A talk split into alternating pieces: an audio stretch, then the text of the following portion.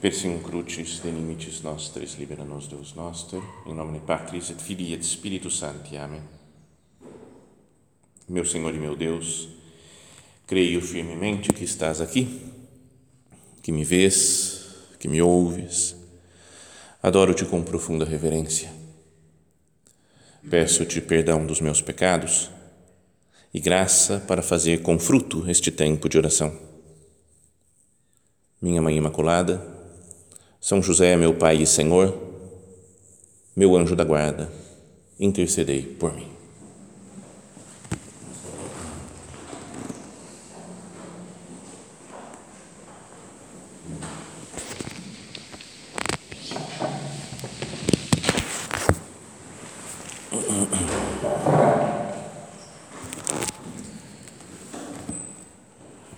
Comemoramos hoje a festa da padroeira principal de toda a América Latina, Nossa Senhora de Guadalupe.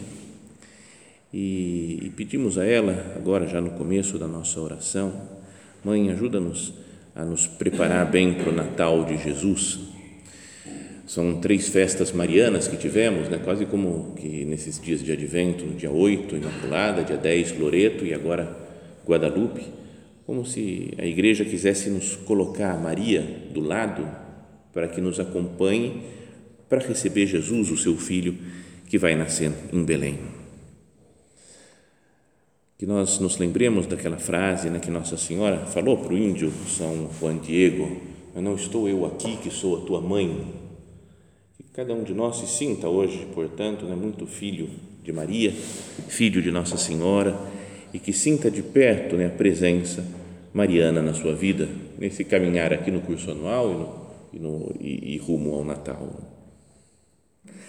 Bom, Nossa Senhora de Guadalupe, não vou contar a história toda das aparições, porque todo mundo sabe aqui, conhece, já leu, meditou, mas tem uma característica muito bonita, interessante né, para se pensar e que acho que é diferente de todas as outras aparições marianas, é que tem uma imagem, né, uma, como que uma, uma foto, um desenho feito pela própria Maria Santíssima naquela, naquele manto do índio São Juan Diego. As outras aparições marianas, em Fátima, Lourdes, por exemplo, né, que são mais famosas, é, o que se tem é uma, uma estátua, né, uma imagem mas que foi feita assim, uma espécie de retrato falado né, de Nossa Senhora. Os videntes falaram, ela era assim, não, não tinha isso daqui, tinha tal coisa na mão, né, rezava desse jeito, a aparência era assim. Todos maravilhados com a beleza de Maria, mas o único que aparece, mesmo que foi que ninguém precisou desenhar, foi uma, um desenho do céu, né, naquele manto do índio, foi o de Nossa Senhora de Guadalupe. Então a gente poderia pensar, né, vir a ideia de falar, então, Maria é assim. Ainda que tenha outras imagens, essa que é super bonita, as imagens que estão aqui no, no, no retábulo desse oratório, ou qualquer outra imagem que nós conheçamos de Nossa Senhora, Nossa Senhora Aparecida, de Fátima, de Lourdes, de qualquer outra. Mas a gente fala, mas a imagem real mesmo é de Guadalupe. Mas aí tem uma uma coisa: será que Nossa Senhora é assim mesmo? Algumas vezes, antigamente, né, quando eu era mais novo, via essas representações de Nossa Senhora, por exemplo, no Oriente, na China, tinha um pintor chinês que pintava Nossa Senhora chinesa. E a minha reação era falar: ah, mas Nossa Senhora não é assim, não é chinesa. Ou na, na África, Nossa Senhora negra.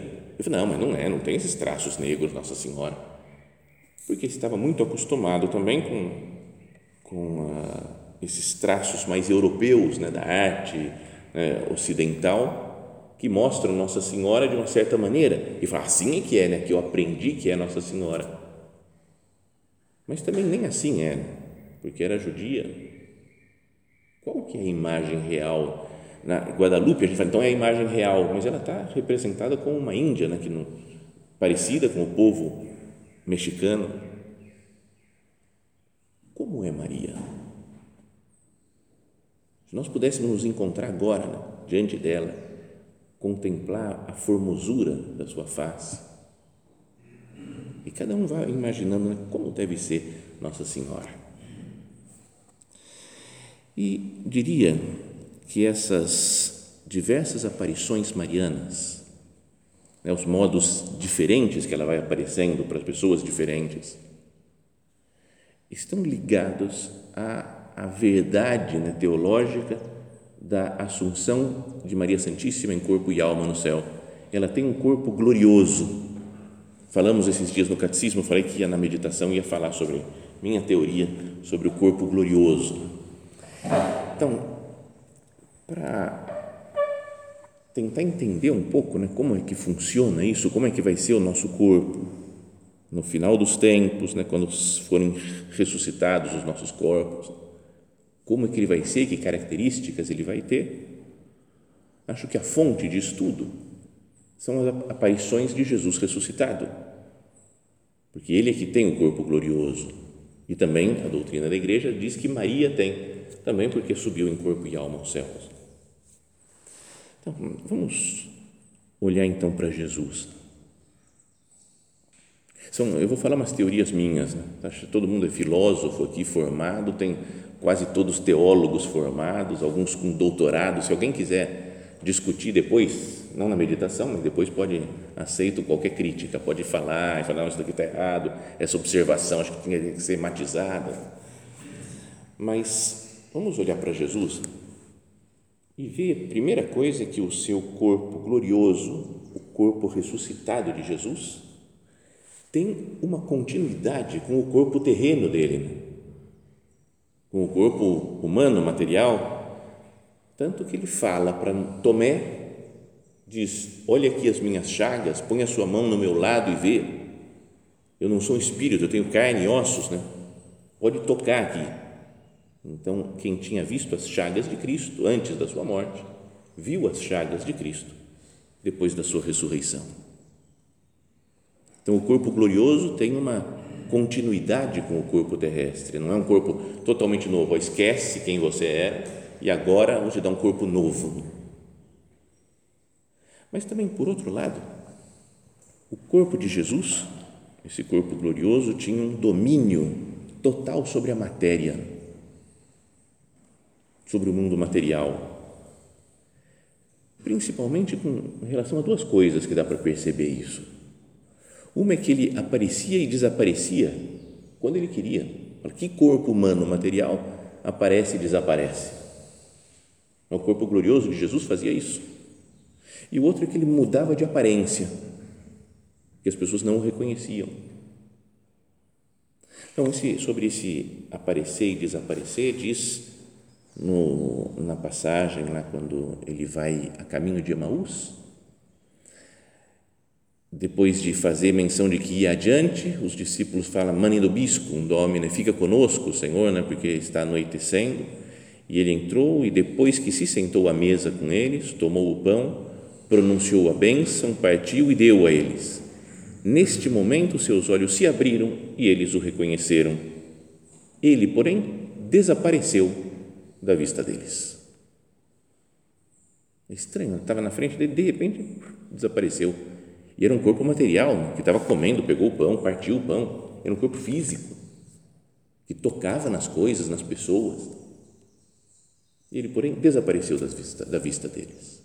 Então eles vão correndo, voltam para Jerusalém, contam, né, e falam, então os dois contaram o que tinha acontecido no caminho e como o tinham reconhecido ao partir o pão.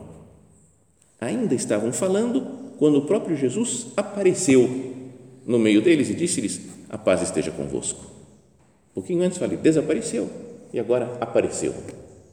Não é que ele entrou, abriu a porta de onde eles estavam. São João fala assim também, né? Ao anoitecer daquele dia, o primeiro da semana, os discípulos estavam reunidos com as portas fechadas, portas fechadas, por medo dos judeus.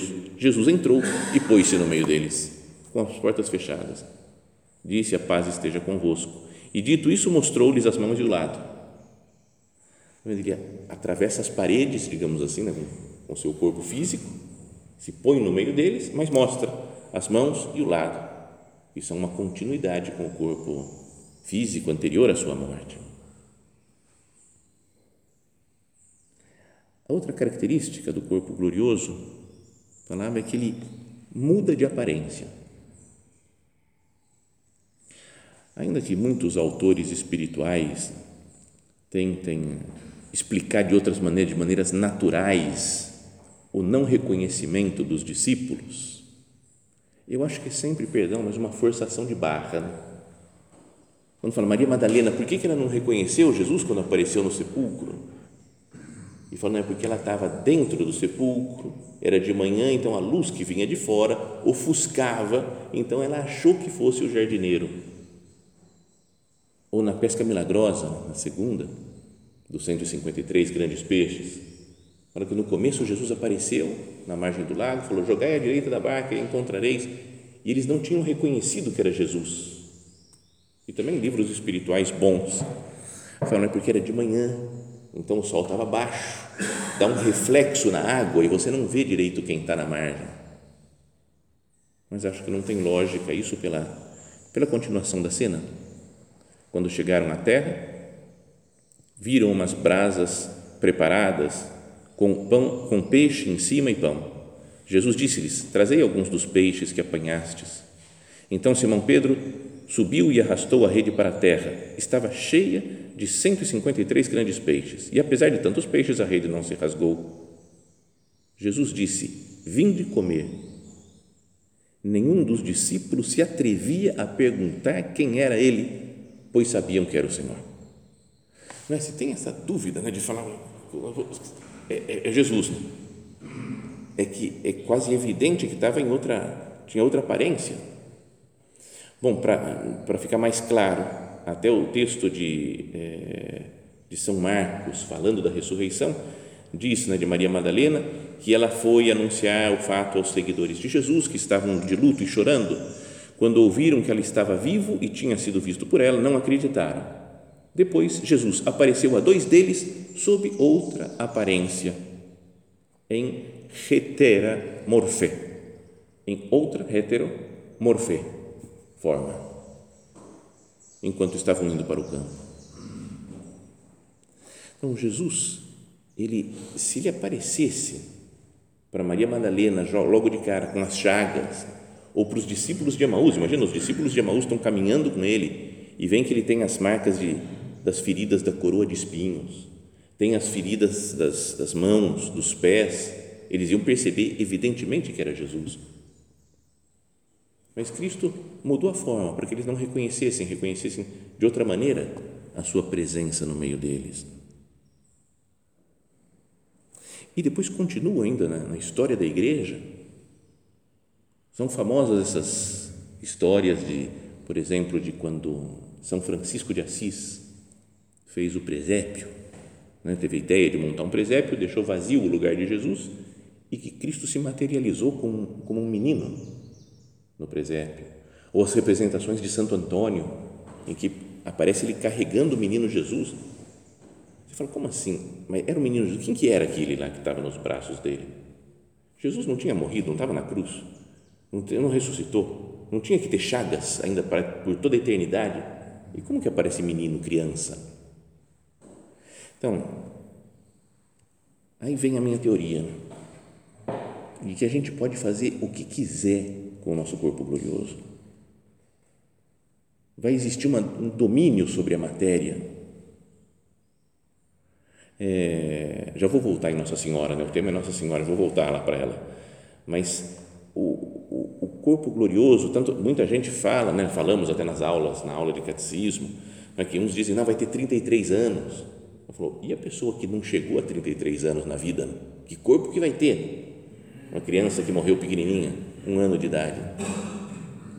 Ou uma, ou às vezes falam, é a melhor forma que a gente vai estar, no melhor, tem gente que nasce com umas deformações tão graves que não teve melhor forma, foi sempre muito mal. Não é a idade quando a gente morre, é essa, esse é o corpo que a gente vai ficar.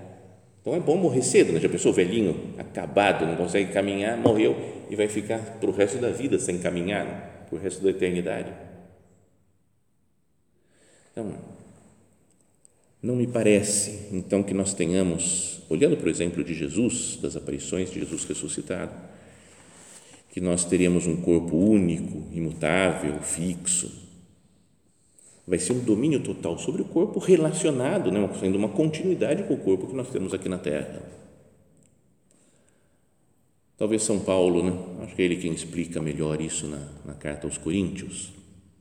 Fala, mas dirá alguém em que forma é que os mortos vão ressuscitar? Com que qual corpo voltarão? Ele pergunta isso. E responde: insensato. Aquilo que semeias morre primeiro e só depois é vivificado.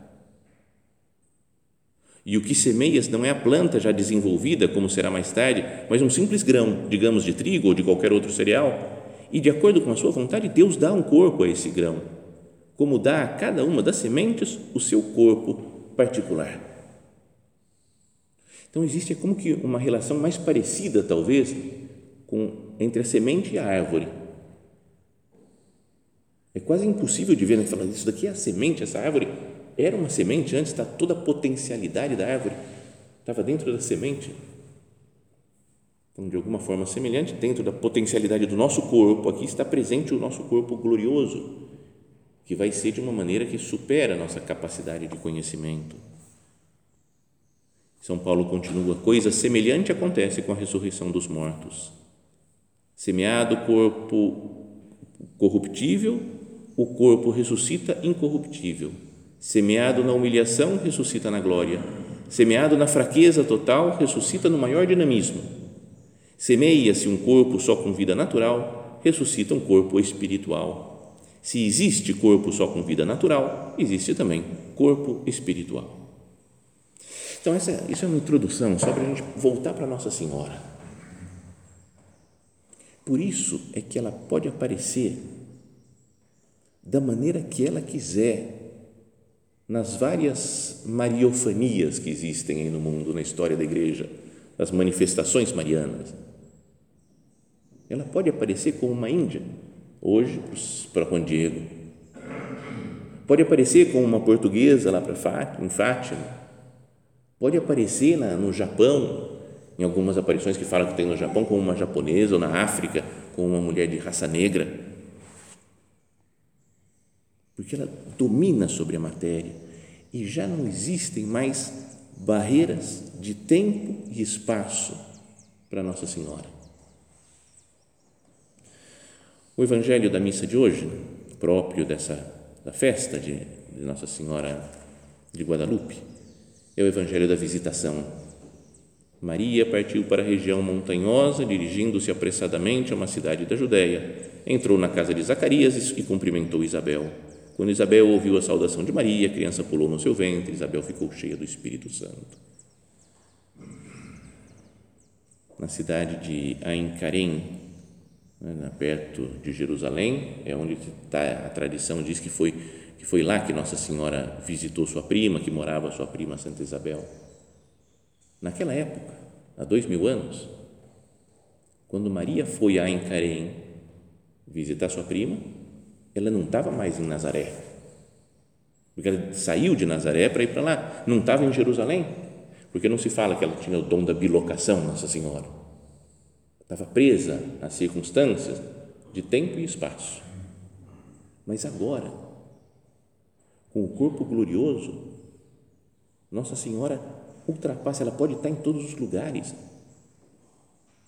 Pode estar na nossa vida pessoal, por isso é que eu posso rezar e pedir as coisas a Maria Santíssima, minha mãe me ajuda né, nessa minha necessidade, me acompanha nesse perigo que eu vou ter que passar, nesse, nesse problema. Eu posso conversar com ela, estando aqui, estando na China, estando em qualquer lugar do mundo. Agora ela nos pode visitar realmente no lugar onde nós estivermos, na situação espiritual em que nós estivermos. E pode aparecer né, da forma como nós necessitamos. Se ela aparecesse, imagina como uma chinesa para o índio Juan Diego. Talvez ele assustasse, ele falou, o que é isso daqui? Não, mas apareceu como uma índia do povo. E ele reconheceu, se sentiu próximo, sintonizado com Maria. Nós também, cada um tem a sua necessidade. Nossa Senhora pode aparecer para nós espiritualmente do jeito que, que cada um de nós necessita. Então, dessa consideração né, da presença de Maria na nossa vida, queria que nós tirássemos dois propósitos, né, ou dois, duas ideias para meditar. A primeira é sentir mais a realidade da presença real, verdadeira de Nossa Senhora, que vem nos visitar continuamente. Essa cena do Evangelho de hoje, que foi visitar Isabel, só aconteceu lá naquele lugar porque ela não tinha o domínio sobre o tempo e o espaço. Estava presa a essas coordenadas espaço-temporais, né? Nossa Senhora. Mas agora já não. Então Maria vem a cada um de nós. E vem, como fala o Evangelho, fala que ela vem apressadamente a nós, Fala que Isabel ficou cheia do Espírito Santo, nós podemos ficar cheios do Espírito Santo com a vinda de Nossa Senhora, a ponto de ter que exclamar também com, com Santa Isabel: como posso, né, que, é, como posso merecer que a mãe do meu Senhor me venha visitar? Como posso merecer? Então, a primeira coisa é essa, que nós nos sintamos muito acompanhados por Maria Santíssima. O padre, na visita que fez agora, né, no mês passado, a, imagem, a vida de Guadalupe, recordava também da visita do nosso padre no México em 70 e falava diante de Nossa Senhora de Guadalupe, lembrei e procurei fazer minhas as palavras de São José Maria a Virgem, também em sua viagem ao México. Agora sim te digo com o coração incendiado monstra-te esse matrium. Mostra-te que és mãe.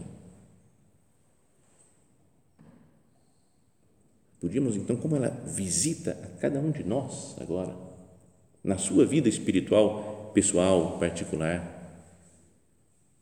poderia dizer para ela as mesmas palavras: né? monstra-te esse matrium. Me mostra, mãe, que você é minha mãe O padre dizia, continuava, né, temos a segurança de que Jesus e sua mãe recebem a nossa oração em qualquer momento. Por isso, animo vocês a abandonarem em suas mãos as necessidades do mundo e da igreja. Nossa Senhora sabe né, tudo o que estamos passando, problemas né, mundiais, eclesiais, pessoais. Maria sabe, né, conhece da minha mãe, mostra-te esse matrimonio. Ao pensar na festa de Guadalupe, me vem uma história, talvez seja conhecida por alguns de vocês, uma supernumerária, e que contou isso que há, há muitos anos, deve ser, sei lá, 15 anos atrás, mais ou menos, ela estava com a sua mãe muito doente no hospital, né, e era nessa época, em dezembro, e estava para morrer a mãe, então ela foi acompanhando na UTI, a mãe inconsciente, né, já estava acho que entubada, em coma, estava para morrer já. Então chegou o dia 12 de dezembro, hoje, e ela falou: Vou rezar para Nossa Senhora de Guadalupe para curar minha mãe, que ainda era jovem, não era tão velha.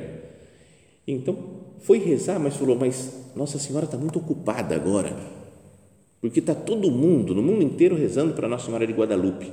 Eu vou pedir para o Juan Diego que foi há três dias atrás o dia dele, né? Então ela pediu para o índio Juan Diego, né, que cuidasse da mãe, não sei como Nossa Senhora está ocupada, tá uma coisa assim piedosa. Aí foi um padre lá, deu um som dos enfermos, falou com uma mulher, mas ela totalmente inconsciente. Aí depois foi melhorando, chegou o final do ano, começo de janeiro, ficou boa, acordou outra vez a mulher e saiu do hospital. E a filha então perguntou: mãe, lembra que foi fulano de tal, foi te visitar? Eu estava acordado, não, não lembro, eu lembro umas imagens muito confusas. Né? Mas lembra quando foi o padre lá, pelo menos, e te deu absolvição, te deu unção dos enfermos? Então, não, lembro muito. O único que eu lembro bem era o índio. A mulher falou: Que, que índio? Ela falou: Um índio que estava comigo o dia inteiro, o tempo todo do meu lado lá. E ela falou: Mas índio assim? Não, não é desses índios brasileiros, não. Assim, era um índio meio diferente, com umas roupas. E foi descrevendo um estilo índio mexicano. Assim. Então, é é meio é assustador, mas a gente não deveria nem assustar né, com isso. não foi a Nossa Senhora que apareceu para ela, mas mesmo com o Diego nos faz, não faz pensar como o mundo espiritual está muito próximo de nós, que não é uma realidade que agora é vida terrena, depois, quando a gente morrer lá no céu, aí é que vai ter vida espiritual, vai ser uma coisa sobre o mundo sobrenatural está aqui conosco. E Nossa Senhora, que tem corpo glorioso, vem a nós, nos visita mesmo. A cena da visitação escolhida para hoje, acho que tem que dizer isso para nós. Nossa Senhora não foi só lá para Encarém visitar Isabel, mas nos visita pessoalmente, para nos servir. Como serviu Isabel, vem fazer, resolver os nossos problemas. Monstra te esse matrem, a gente pede, mostra que és mãe. E ela responde, não estou eu aqui, que sou tua mãe. Me pede, pode me pedir. E isso, dessa consideração da disponibilidade de Maria para nós, sai também a ideia de que nós deveríamos ser disponíveis para, os outros. Na verdade, na verdade, o título da meditação que estava escrito lá era disponibilidade. Chegamos agora só aqui, né, no finalzinho. Mas olhando para Maria, como ela está disponível, sempre, em todos os lugares para servir, com seu corpo glorioso. Não seria bom que eu procurasse servir os outros também, digamos assim, com, com uma espécie de corpo glorioso? É certo que a gente não consegue, né? porque a gente tem um corpo físico, material, corruptível. Mas o que nós dizíamos lá que o corpo glorioso, ele supera as coordenadas de tempo e espaço, as dimensões espaço-temporais, e ao mesmo tempo muda a aparência. Eu acho que a gente poderia pensar nessas duas características e aplicar no espírito de serviço. Superar o tempo e o espaço, gastando o tempo e o espaço com os outros. O meu tempo que eu estou preso não dá, não dá tempo de fazer isso. Calma. Espiritualmente eu vou superar o tempo para doar o meu tempo para as pessoas.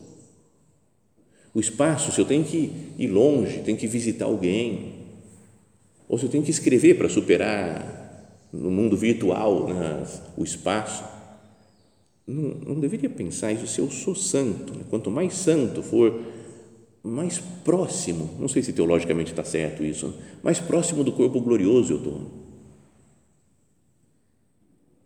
Então, não vão ser dificuldades de tempo ou de espaço que vão me impedir de servir as pessoas. Assim como para Maria o tempo e o espaço não a seguram mais e ela pode estar em qualquer lugar, em qualquer momento, nós pensamos, minha mãe me dá um pouco, um pouquinho dessa característica do corpo do, glorioso, do corpo que está no céu, para que eu também supere um pouco essas coordenadas de tempo e de espaço. Encontre tempo, encontre espaço para servir meus irmãos. E depois a outra característica é uma mudança de aparência, né? heteramorfê, outra forma. Para estar disponível para as pessoas, eu tenho que tenho que mudar algumas coisas minhas. Tenho que ter uma outra forma. Assim como lá o nosso pai falava que a mãe tem que tratar diferentemente os filhos diferentes, cada um com as suas características. Nós também, né? Falei, Senhor, eu quero tratar do, do jeito que essa pessoa precisa, eu quero mudar, não, não tem que me aceitar as pessoas do jeito que eu sou, né? A velha frase, né? o famoso zagalo, vocês vão ter que me engolir. Eu falo assim, que na minha vida espiritual não tem isso, vocês têm que me engolir. Mas eu quero ter heteramorfê, aparecer em outra forma para as pessoas, para que elas se sintam amadas, se sintam compreendidas menos Zagalo, com respeito ao Zagalo, menos Zagalo, e mais São Paulo, que fala: Fiz-me tudo para todos, para salvar uma grande parte. Corpo glorioso, como Maria, supera as coordenadas de tempo e espaço e muda a forma, muda a aparência. Que o nosso espírito de serviço seja assim também. Vou superar as dificuldades de tempo e de espaço para estar com as pessoas e vou mudar aquelas características minhas que, que atrapalham na convivência com os demais. Olhando para ela, né, para Maria Santíssima, nossa mãe, que nós nos sintamos muito queridos, né? nos sintamos assim como ela dizendo, não, não estou eu aqui que, tô, que sou tua mãe, e lhe peçamos as nossas necessidades. Né? Monstra te esse mater.